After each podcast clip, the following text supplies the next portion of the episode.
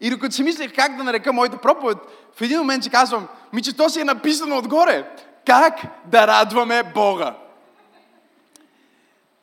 И знаеш, че един проповедник наистина проповядва в Библията, когато заглавието си го взима директно от Библията също. Как да радваме Бога? Апостола на посланието до евреите, най-вероятно е апостол Павел, въпреки че има сериозен богословски спор, вече почти 2000 години върви а, този спор в църквата, дали е Павел или някой друг. Аз съм убеден, че е Павел, имам около 23-4 причини да вярвам в това, така че, щом сте в църква пробуждане, значи вие вярвате каквото пастора вярва горе-долу. Така че ако кажа името на апостол Павел, говорейки за това послание, просто го приемете като истина, пък някой път, когато имаме повече време и шанс за по-дълбоко библейско изучаване, ще ви дам всички причини защо а, съм убеден, че апостол Павел е автора на това послание в Новия Завет, макар и да не се е подписал специфично. Но той пише на една група от вярващи, които са различни. Те са а, необичайни, те са специални вярващи, защото те са юдеи, повечето от тях са юдеи. А, юдеи, които са се покланяли на Бог в юдеизъм. Те са общували с Бог чрез юдейските правила и традиции, в които, за да бъдеш угоден на Бог, имаме един огромен списък от заповеди, които са абсолютно а, толкова много и са толкова сложни, че няма човек под, под лицето, по лицето на земята, няма човек под това слънце, който може да изпълни всички заповеди, които ние имаме в Стария Завет. Няма човек, който може да живее в стандарта, който Бог изисква, за да му бъдеш угоден.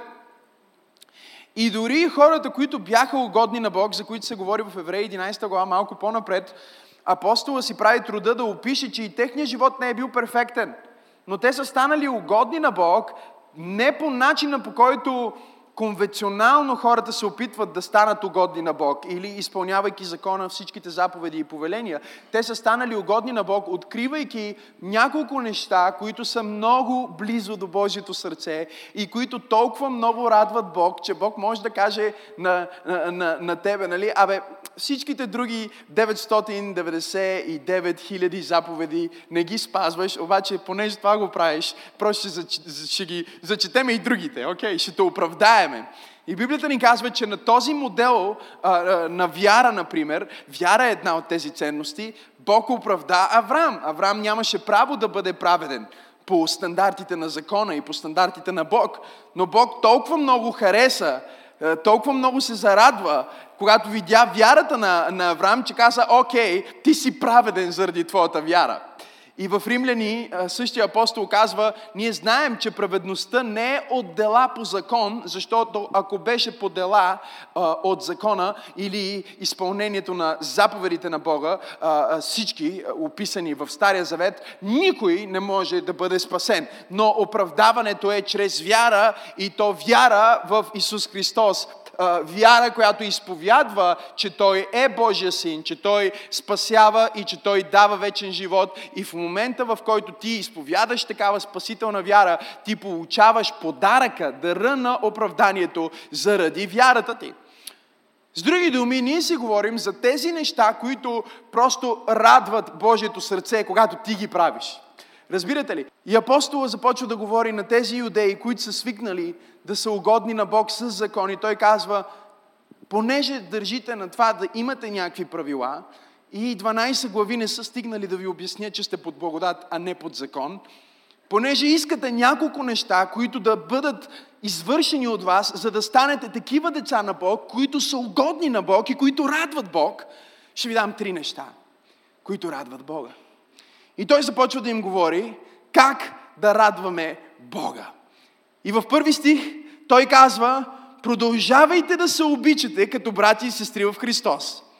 Не забравяйте да сте гостоприемни, защото така, без да знаят, някои от вас са посрещнали в домовете си ангели.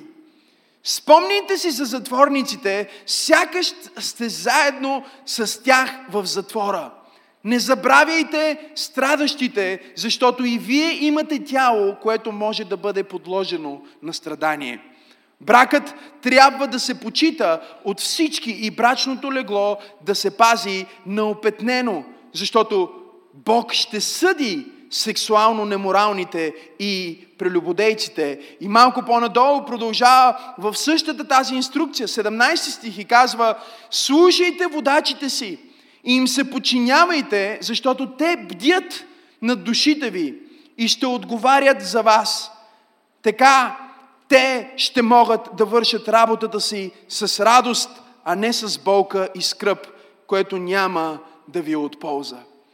Апостола им казва, вие искате да радвате Бог, искате да, да бъдете угодни на Бог. Ето нещо, което радва Бог и ето нещо, което кара Бог да бъде пълен с веселие, когато Той погледне от небето към църква пробуждане, той търси да види едно от тия три неща. Едното нещо, първото нещо е грижете се един за друг. Това е есенцията на това, което всъщност апостола им казва. Казва им, грижете се един за друг. В първи стих им казва, продължавайте да се обичате като брати и сестри в Христос. Не забравяйте да сте гостоприемни, защото така някои от вас, без да знаят, са посрещнали в, в домовете си ангели. С други думи, една вечер някой ти чука на вратата и, и ти отваряш и той казва, здравей, аз съм брат, от, аз съм от църква пробуждане. И ти му казваш, ма аз не те познавам. И той казва, няма проблем, името ми е Михаил. О, Михаил, ма аз теб не съм те срещал, нищо не заповядай. И влиза и, и сядате и ти му кажеш, искаш ли да вечеряш нещо? Не, не, не, не искам да вечерям, просто исках да седна, да видя дали твоя дом е отворен за, за вярващи хора, дали, дали твоето сърце е отворено да се погрижиш за онези, които са част от твоята общност, да им се чувстваш, да, да, да им дадеш от своето време, от своето пространство, да отвориш своята врата за тях и да ги поканиш, да седнат в кухнята ти, да им подготвиш един чай – и той казва, вие без да знаете, тези от вас, които практикувате грижа, тези от вас, които практикувате гостоприемство, вие не сте разбрали, но Архангел Михаил е бил на гост. Вие не сте разбрали, но вие сте приели ангели, ангели, ангелос на гръцки. Вие сте приели Божии посланници и разбира се, ние вярваме, че става дума буквално за ангели, за духовните същества, наричани ангели, но също така става дума за ангели, защото всяка църква е пълна с ангели. Това са посланници. Ангелос на гръцки означава посланник, някой, който носи Божиите вести, някой, който носи Божиите думи. И апостол им казва, ако искате да радвате радвате Бога. Отворете домовете си, отворете сърцата си, отворете животите си и се погрижете за хората около вас. Погрижете се за вашите брати и сестри, защото по този начин вие покамвате свръхестественото в дома си. Вие покамвате изумителното в дома си. Вие показвате, покамвате на обичайното в дома си. Вие си мислите, че правите нещо човешко и нещо обикновено, когато просто се обаждате на някой или когато показвате грижа към някой. Но апостола казва, без да знаете, каните, вие каните ангели, вие въвличате Божията сила и Божията способност всеки път, когато вие практикувате гостоприемство и всеки път, когато вие практикувате грижа. Когато ние се грижим един за друг, когато ние се грижим за хората в, в нашето семейство, в нашата църква, ние радваме Бога. Бог се радва всеки път, когато Той види как Неговите деца се грижат един за друг. Проблема много често е, че ние искаме да сме от страната на приемащите, а не от страната на даващите грижа. И толкова често се чува от християни. Не в нашата църква, в някоя друга църква. О, на мен никой не ми обръща внимание, аз не чувствам достатъчно любов в тази църква, аз не чувствам достатъчно грижа в тази църква, откакто толкова много хора се събраха, аз чувствам като че вече не съм важен и без мене може да мине тази служба. И цялата тая риторика говори за това, че аз искам някой да се погрижи за мен, аз искам някой да им помогне на мен, но апостола казва, Бог се радва, когато ти се погрижиш за някой. И ти трябва да видиш себе си не от приемащата страна, а от даващата страна, защото е по-блаженно да даваш, отколкото да получаваш. По-блаженно е ти да споделяш, отколкото ти да приемаш. О, ако отнемаш 10 секунди от тази проповед за ръкопляскане, ръкопляскай като че даваш слава на Бога наистина. Бог се радва, когато се грижите един за друг и Той казва, погрижете се един за друг. Кажи един за друг. После казва, погрижете се за тези, които страдат. Кажи за тия, които страдат, за тия, които са в нужда. Той казва, помнете, че и вие имате тела, които могат да бъдат подложени на изпитание. С други думи, отношението, с което ние обслужваме нашите брати и сестри, без значение в какъв момент са, е като че това се случва с мен. Колко би се променила нашата държава, колко би се променила нашата общност, колко би се променил нашия град, ако всеки път преди ние да кажем или да направим нещо, после си помислим, какво ако аз бях от другата страна? Имаме твърде много хора днес в нашето общество, които не мислят, какво ако аз съм от другата страна? Какво ако аз съм той човек, за който се говори? Какво ако аз съм тази публична личност? Или какво ако аз съм този бизнесмен? Или какво ако аз съм този просек на улицата?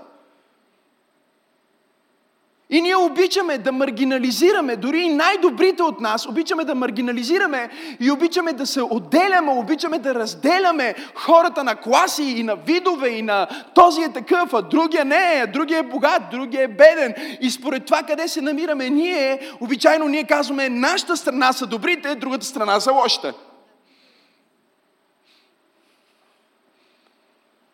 Обаче, не това е което Словото учи. Словото казва, Погледнете към страдащите и погледнете към богатите и погледнете към бедните и си помислете какво е да бъдеш в тялото на този човек, какво е да бъдеш в семейството на този човек, каква ли е болката, която този човек изпитва, каква ли е отговорността, която той носи на раменете си и, и, и да отидеш при този брат, да отидеш при тази сестра, без никакво осъждение и без никакво очакване да получиш, но да отидеш там, за да му кажеш, хей, аз усещам това, което ти усещаш и аз съм тук да ти послужа, и аз съм тук да те обичам, и аз съм тук да плача с тебе, когато плачеш, и съм тук да се смея с тебе, когато се смееш, и съм тук да се радвам с тебе, когато се радваш. Аз съм тук за тебе. Аз искам да направя нещо за тебе, искам да те подкрепа, и искам да ти кажа, че аз чувствам това, което ти чувстваш. Какво ще стане в нашата общност и какво ще стане в нашия град за Бога? Ако ние сме от приемащата страна, ако, ако ти се сложиш себе си а, за момент от това, какво е чувството да бъдеш този човек? Седях на едно място с, а, с един бизнесмен и, и той започна да коментира една публична личност по много негативен начин. Просто започна, а, то ли бе, то, бла, бла, бла, бла, бла. Аз му казах, ти познаваш ли го? Каза, не, не го познавам, а какви неща съм чувал. И аз му казах, знаеш ли какви неща съм чувал аз за тебе?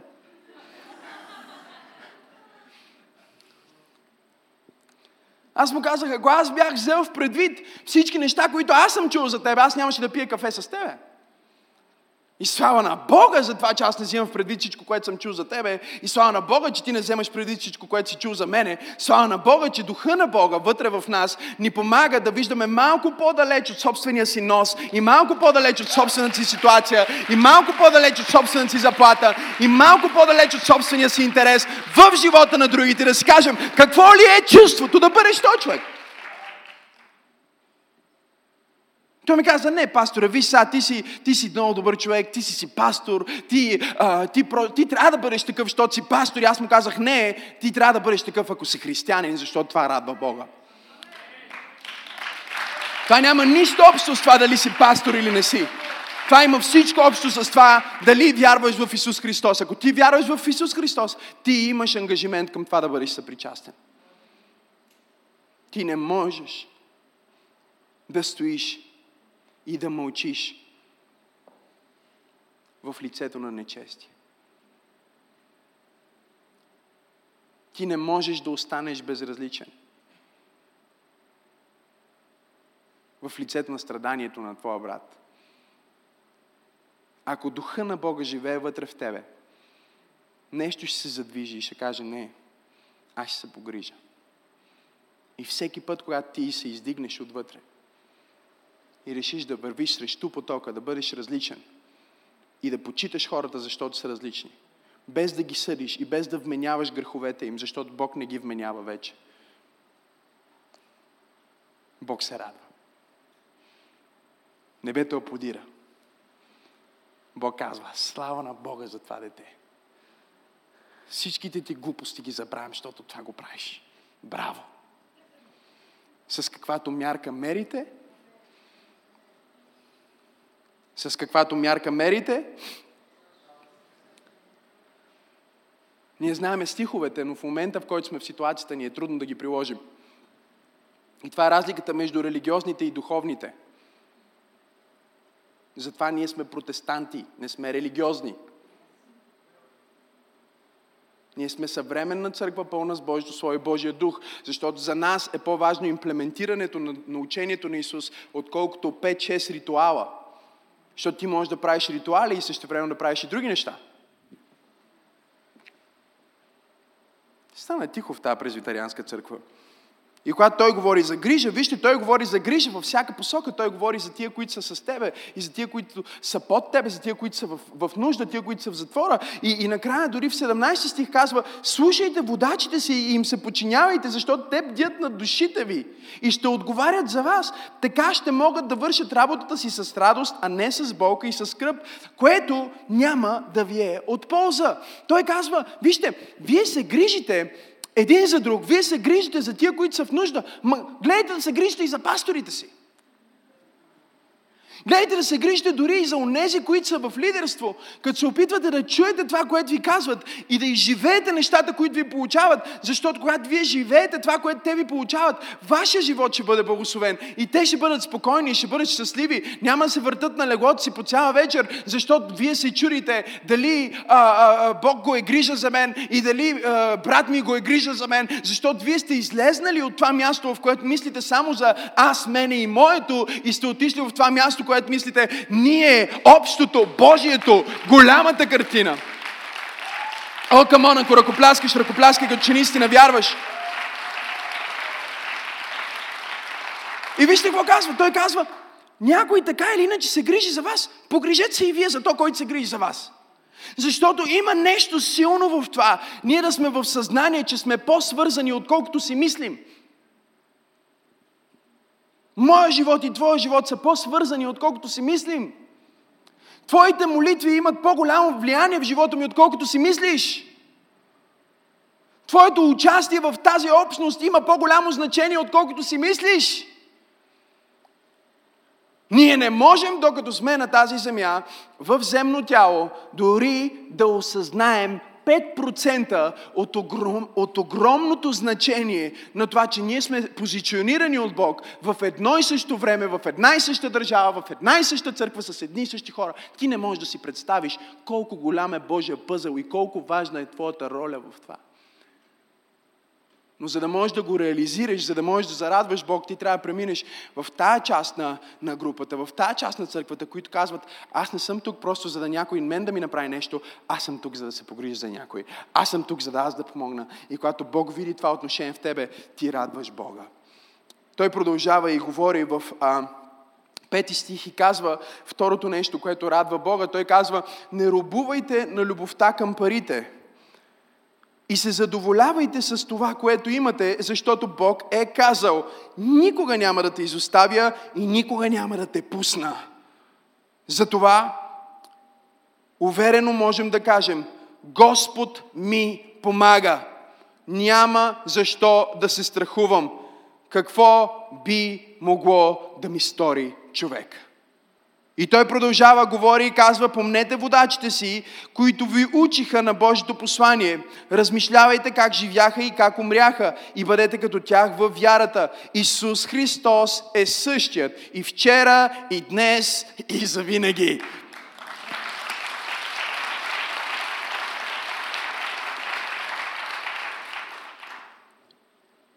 И това, което ще прочита, може да не пляскате на него, но е важно и то да ви развълнува. Девети стих. Не се оставяйте да ви отклоняват в различни учения. Чужди на благата вест. Тук ли сте? За предпочитане е да се укрепвате сърцата си с благодат, а не по правила за храни, които не помагат на онези, които ги спазваха. Продължава и казва, имаме отар, от който свещениците и свещенослужащите в скинята нямат право да ядат. Първосвещеникът отнася кръвта на жертвените животни в най-святото място, като принос за греховете, а телата на тези животни се изгарят вън от стана. Така и Исус страда и умря извън градската порта, за да направи хората святи чрез собствената си кръв, за това да отидем при Него извън стана и да споделим с Него срама Му, защото тук защото тук нямаме постоянен град, а търсим бъдещия. Второто нещо, което радва Бога, което апостол акцентира в тези стихове, е живот на щедрост. Живот на щедрост, живот на даване. Той казва, не позволявайте сребролюбието да контролира живота ви. Не позволявайте материалното да контролира живота ви. И той отива една стъпка по-далеч и обяснява как да бъдеш сигурен, че не си сребролюбец. Готови ли сте? Колко от вас искат да са сигурни, че нямат проблем с сребролюбието? Помахайте ми. Много хора не разбират Божието Слово и те си мислят, че богатството е зло. Богатството, финансите, парите не могат да бъдат зли или добри. Те са такива, каквито са ръцете, които ги управляват. И що се отнася до нашето време и поколение, аз си мисля, че имаме нужда от повече богатство в ръцете на добрите, отколкото в ръцете на лошите.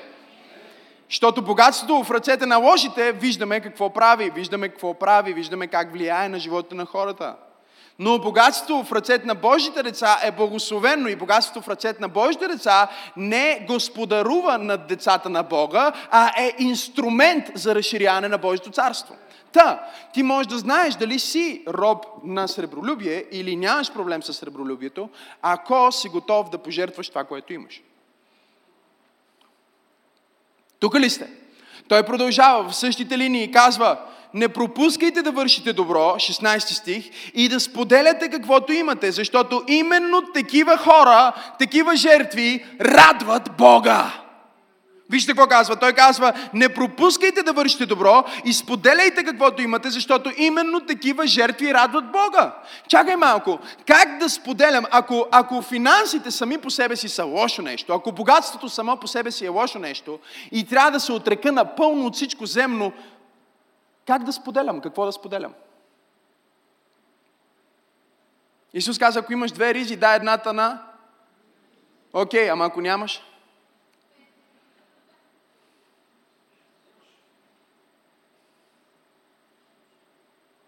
Какво правиш, ако нямаш? С други думи, Божието Слово не ни говори за аскетизъм и не ни говори за това, че материалното само по себе си е зло или гностицизъм, за това, че самия свят и всичко земно е зло. Не, не, Бог създаде света, Бог създаде златото, Бог създаде среброто, Бог създаде дърветата, от които се правят банкнотите. Ало! Бог е Бог на цялото творение и Той не създаде нищо лошо в своето творение. Не е творението, а е онзи, който борави с творението, определя какво е творението. И той казва, ако искаш да си сигурен, че нямаш сребролюбие, ако искаш да си сигурен, че радваш Бога, Бъди готов да жертваш, бъди готов да споделяш това, което имаш, бъди готов да даваш, бъди готов да мислиш не само как да изпратиш твоето дете на училище, как да изпратиш някое друго дете на училище, защото всеки път, когато ти даваш, всеки път, когато ти правиш такава жертва, ти радваш Бога. Бог казва, ей, браво на тебе, дете. Ти си разбрал истината, че ако си верен в малкото, аз ще поставя на многото. И тази година ти спонсорираш едно дете, но до година аз ще благословя да можеш да спонсорираш 10 деца. До година аз ще спонсорирам да можеш да, да, да, да, да, помогнеш на 100 деца. Аз ще те благословя. Имам ли 5 човека в църквата? Защото ти си се доказал верен. Виждате ли, много често християните съдят благословението на някой, без да са видяли верността и семената, които са били сяти през годините.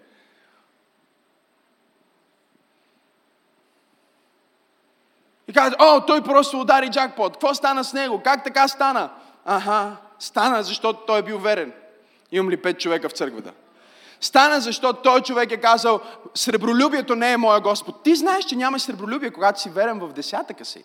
Защото ако ти не можеш да отделиш 10% от приходите ти, от печалбата ти и да я дадеш за Божието царство, 1000% имаш сребролюбие.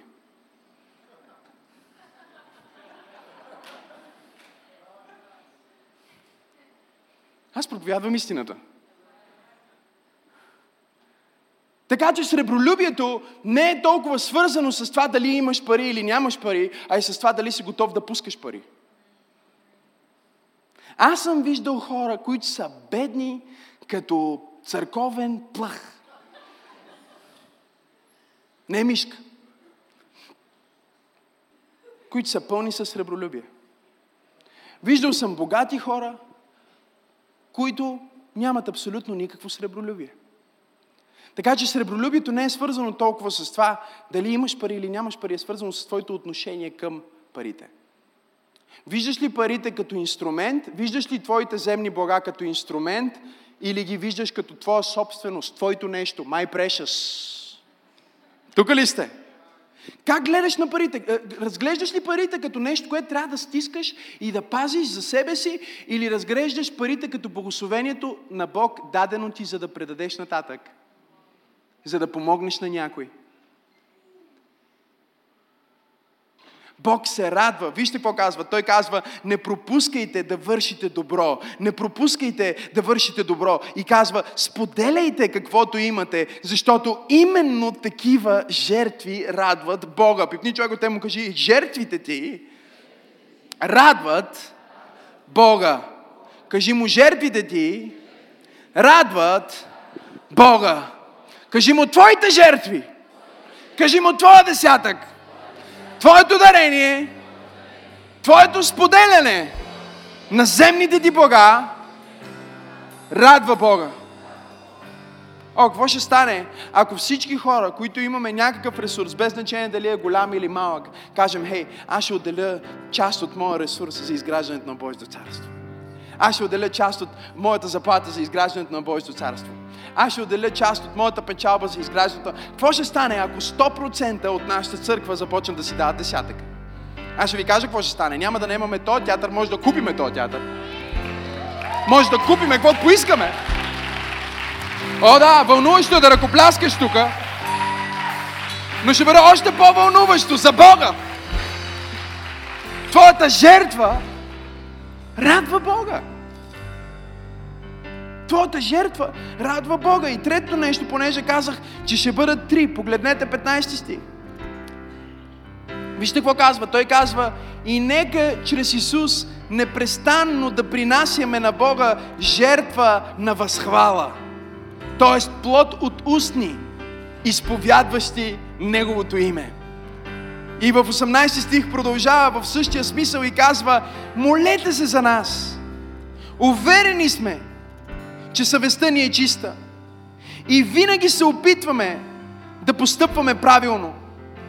Най-настоятелно ви моля за това, за да мога час по-скоро да бъда отново изпратен при вас. Великия апостол Павел, великият проповедник на вяра, казва на тия хора, хора, аз имам нужда от вашите молитви. Молете се за мен, защото аз си мисля, че правя това, което е правилно и съвестта ми е чиста, но не съм сигурен. В смисъл, имам нужда вие да се молите за мене, защото вашите молитви на обикновените безименни еврейчета, християни, пазят моя живот и пазят моето сърце и ме държат в Божията воля. Той казва, когато вие се молите, вие радвате Бога. Когато вие се молите един за друг, вие радвате Бога. Когато вие се молите за вашите лидери, вие радвате Бога. Когато вие се молите за църквата, вие радвате Бога. Когато вие се молите за целия свят, вие радвате Бога. Защото вашите молитви са жертва, благоуханна миризма, плод от устни, които изповядват Неговото име. Исус е Неговото име. И всеки път, когато ти се молиш в името на Исус, Бог се изпълва с радост. Небето се изпълва с радост, защото намира християни, които са готови да въвлекат Божията сила в своя живот. Имам ли пет човека в църква пробуждане, които казват, аз ще използвам силата на молитвата, аз ще използвам властта в името на Исус и ще променя живота на моя пастор, ще променя живота на моята църква и ще променя моята нация в молитва. О, хайде, дай му слава! Ако вярваш, че молитвите ти радват Бога. О, дай му слава, като че наистина го вярваш. Дай му слава, като че наистина си убеден. Пипни човека, пипни човека, пипни човека, да му кажи молитвите ти. Радват Бога. Но виждате ли, той първо говори, чуйте, той първо ни говори за това да се грижим един за друг, кажи грижа. След това ни говори за това да даваме и да имаме жертвоготовност, кажи жертвоготовност. И чак тогава започва да говори за молитви, кажи молитви. Защо? Защото не трябва да се молиш за неща, за които не си готов да работиш. Аз осъзнах, че има много християни, които се молят за неща, но не са готови да работят за нещата, за които се молят. Те се молят за съживление, но в момента, в който Бог изпрати хора в църквата им, те не са готови да се погрижат и не са готови да дадат, за да могат да се погрижат, да хората да получат Библии, да получат материали и да ги достигнем с Божията сила. И затова апостола казва, гледайте какво, вие можете, вие можете да, да, да, правите, да правите най-великите молитви, но ако вие не сте готови да работите, сменете си темата на молитвата. Пипни човек от тебе му кажи, не се моли за неща, за които не си склонен да работиш. Божието Слово ни казва в посланието на апостол Яков, 5 глава, 17 стих. Нека прочита от 16 казва се и тъй, изповядвайте един на друг греховете си, погрижете се един на друг. И казва, молете се един за друг, за да оздравеете. Голяма сила има в усърната молитва на праведния. И казва, Илия беше човек със същото естество като нас и помоли се усърдно да не вали дъжд и не валя дъжд на земята три години и 6 месеца. И пак се помоли и небето даде дъжд и земята произведе плода си. Той ни дава примера с Илия, защото Илия е един от тия откачени вярващи, които не само се молят, но са готови да работят за това, което се молят. Библията ни казва, че Илия отиде и започна да се моли, сложи си главата между краката, падна на колене и когато падна на колене, той направи което аз и, това, което всъщност аз и ти правим, когато се молим. Той сложи главата си между краката си. И това не е а, смисъл, че трябва ти буквално да го направиш, защото някои от нас не са толкова разтегнати. И не бихме могли да го направим, но пророка го направи, за да иллюстрира, че всеки път, когато ти се молиш, ти спираш да гледаш естественото. Ти се е, образно ти се протягаш вътре в себе си и в момента, в който твоята глава е между коленете ти, това, което става е, че ушите ти са запушени за всичко, което става навън. И сега ти казваш, аз няма да слушам какво се говори, аз няма да се съобразявам с това, което виждам в естественото, аз ще си сложа ушите между краката, аз ще си сложа главата между краката и аз ще застана в тази поза на израждане. И ще изрода на земята това, което Бог е обещал на небесата. Аз се моля, както е на небето, така и на земята. Обаче след като Илия се моли, чуйте, след като Илия се моли, разликата между Илия и много от нас е, че Библията ни казва, когато Илия свърши с молитвата, той се изправи, събра полите си и започна да тича с онова, за което се беше молил. Аз искам да те питам този следобед, готов ли си да тичаш с онова, за което се молиш? О, ние се молим целият град да бъде спасен. Готови ли сме да тичаме с онова, за което се молим? Ние сме готови, ние сме готови да действаме. Ние не искаме само да се молим, ние се молим с молитви, които имаме в предвид и ние казваме, Боже, ти спаси този град, ние ще се погрижим за този град. Боже, ти напълни църквата, ние ще платим найема. Боже, ти изпрати плода, ние ще съберем жетвата. Имам ли пет човека в църква пробуждане, които искат да радват Бога, които искат да са угодни на Бога. Дай му слава точно сега, ако твоето сърце иска да бъде сърце угодно на Бога. О, халелуя! Халелуя! И твоята молитва трябва да бъде, Боже, помогни ми. Да не се моля за неща, за които не съм готов да работя.